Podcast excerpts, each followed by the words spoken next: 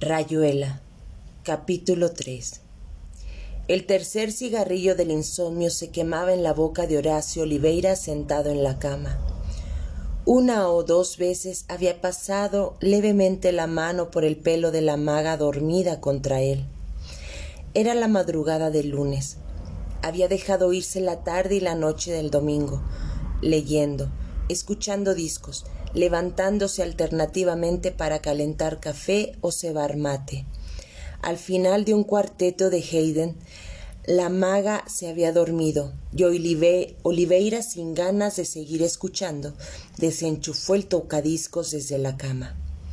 El disco siguió girando unas pocas vueltas, ya sin que ningún sonido brotara del parlante.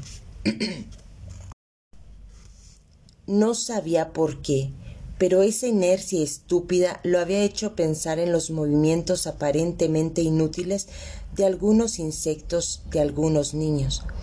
No podía dormir. Fumaba mirando la ventana abierta, la vaguardilla donde a veces un violinista con joroba estudiaba hasta muy tarde. No hacía calor, pero el cuerpo de la maga le calentaba la pierna y el flanco derecho. Se apartó poco a poco pensó que la noche iba a ser larga. Se sentía muy bien como siempre que la maga y él habían conseguido llegar al final de un encuentro sin chocar y sin exasperarse. Le importaba muy poco la carta de su hermano, rotundo abogado rosarino, que producía cuatro pliegos de papel avión acerca de los deberes fiales y ciudadanos malbaratados por Oliveira. La carta era una verdadera delicia y ya la había fijado con scotch tape en la pared para que la saborearan sus amigos. Lo único importante era la confirmación de un envío de dinero por la bolsa negra, que su hermano llamaba delicadamente el comisionista. Oliveira pensó que podría comprar unos libros que andaba queriendo leer y que le daría tres mil francos a la maga para que hiciera lo que le diera la gana. Probablemente comprar un elefante de felpa de tamaño casi natural para estupefacción de Rocamadour. Por la mañana tendría que ir a lo del viejo Trolley y ponerle al día la correspondencia con Latinoamérica. Salir, hacer, poner al día. No eran cosas que ayudaran a dormirse. Poner al día, vaya expresión. Hacer, hacer algo, hacer el bien, hacer pis, hacer tiempo. La acción en todas sus barajas. Pero detrás de toda acción había una protesta, porque todo hacer significa salir de para llegar a. O mover algo para que estuviera aquí y no allí o entrar en esa casa en vez de no entrar, o entrar en la de al lado. Es decir, que en todo acto había la admisión de una carencia, de algo no hecho todavía, y que era posible hacer. La protesta tácita frente a la continua evidencia de la falta, de la merma, de la parvedad del presente.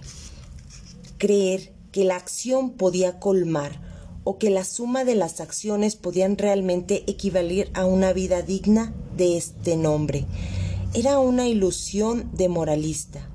Valía más renunciar, porque la renuncia a la acción era la protesta misma y no su máscara.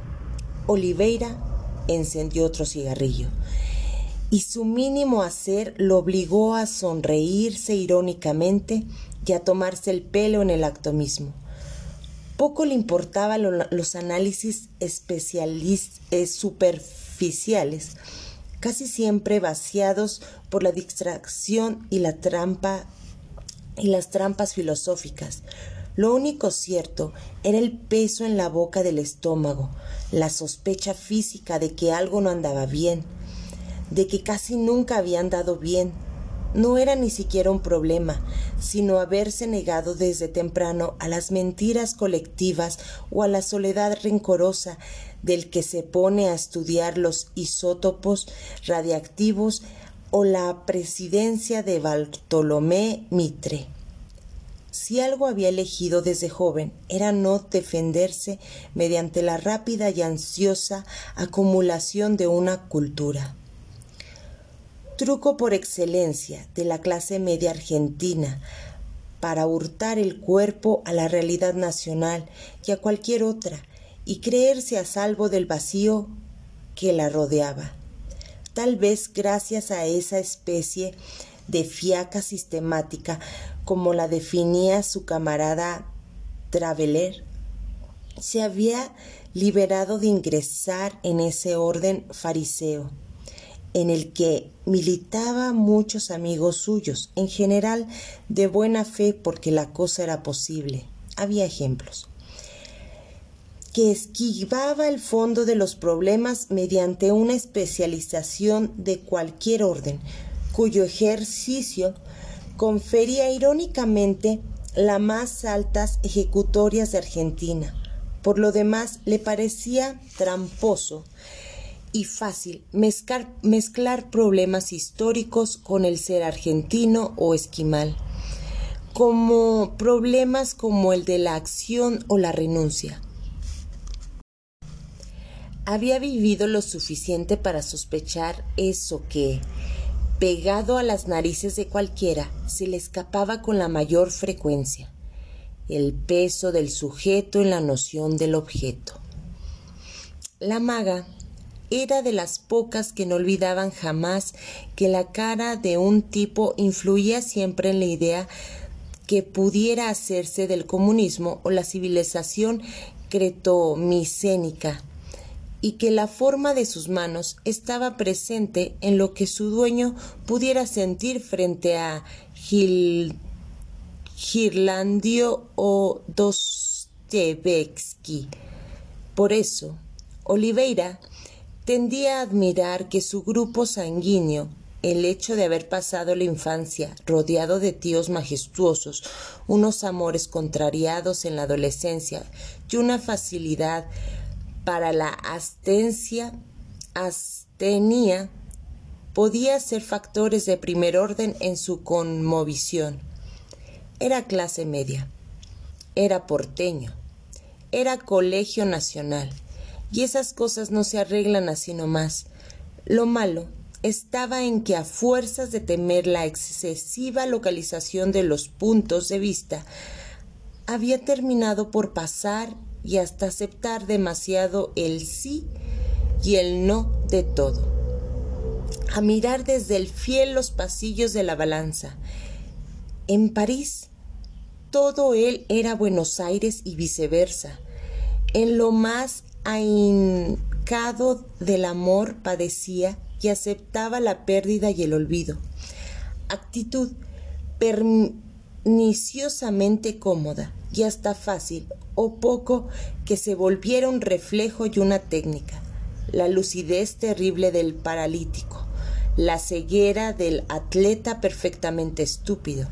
Se empieza a andar por la vida con el paso pachorriento del filósofo y del clochard, reduciendo cada vez más los gestos vitales al mero instinto de conservación, al ejercicio de una conciencia más atenta a no dejarse engañar que a aprender la verdad. Quietísimo laico, ataraxia moderada, atenta de destensión. Lo importante para Oliveira era asistir sin desmayo al espectáculo de esa persalación Tupac Amaru. No incurrir en el pobre egocentrismo, crillocentrismo, subercentrismo, culturocentrismo, folclorocentrismo, que cotidianamente se proclama en tono a él bajo todas las formas posibles. A los diez años, una tarde de tíos y pontificantes homilías histórico-políticas a la sombra de unos paraísos, había manifestado tímidamente su primera reacción contra el tan hispanoitálico italo-argentino. Se lo digo yo, acompañado de un puñetazo rotundo que debía servir de rectificación iracunda. Clileo dicoío, se lo digo yo, carajo. Ese yo había alcanzado a pensar Oliveira. ¿Qué valor probatorio tenía? El yo de los grandes. ¿Qué omnisciencia conjugaba? A los 15 años se había enterado del solo sé que no sé nada. La cicuta con mi con concomitante le había parecido inevitable. No, no se desafía a la gente en esa forma, se lo digo yo. Más tarde le hizo gracia comprobar cómo, en las formas superiores de cultura del peso de las autoridades y las influencias, la confianza que dan las buenas lecturas y la inteligencia producían también su se lo digo yo, finalmente disimulado, incluso por el que le profería, ahora se seducían los siempre creído. Si de algo estoy seguro, es evidente que casi nunca compensado con una aparición desapasionada del punto de vista opuesto, como si la especie velara en el individuo para no dejarlo avanzar demasiado por el camino de la tolerancia, la duda inteligente, el vaivén sentimental.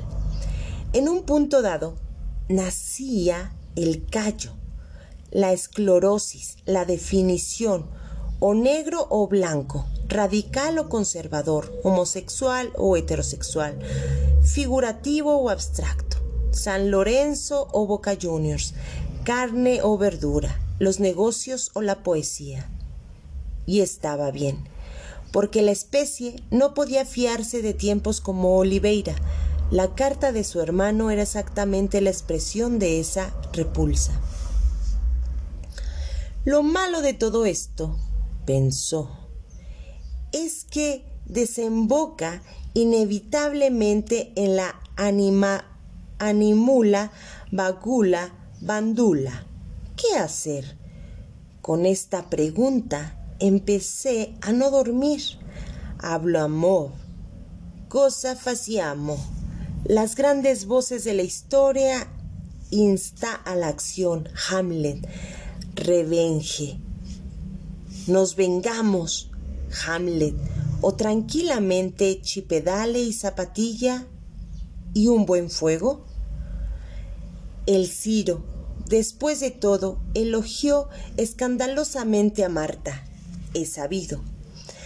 ¿Das la batalla, Arjuna?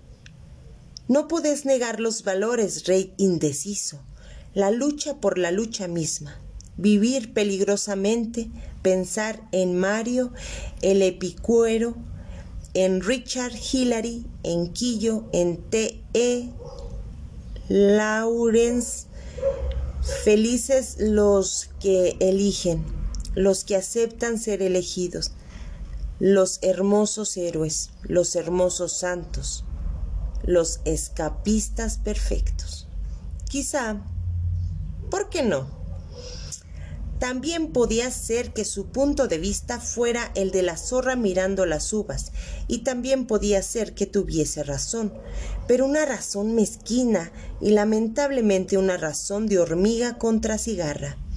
Si la lucidez desembocaba en la inacción, inacción ¿no se volvía sospechosa? ¿No encubría una forma particularmente diabólica de ceguera? La estupidez del héroe militar que saltaba con el polvorín, Cabral soldado heroico, cubriéndose de gloria, insinuaba quizás una supervisión, un instantáneo asomarse a algo absoluto, por fuera de toda conciencia. ¿No se le pide eso a un sargento? Frente a lo cual la clarividencia ordinaria, la lucidez de gabinete, de tres de la mañana en la cama y en mitad de un cigarrillo eran menos eficaces que las de un topo. Le habló de todo eso a la maga, que se había despertado y se acurrucaba contra él murmullando soñolienta. La maga abrió los ojos. Se quedó pensando. Vos no podrías, dijo. Vos pensás demasiado antes de hacer nada. Parto del principio de que la reflexión debe preceder a la acción bobalina. Partís del principio, dijo la maga. Qué complicado.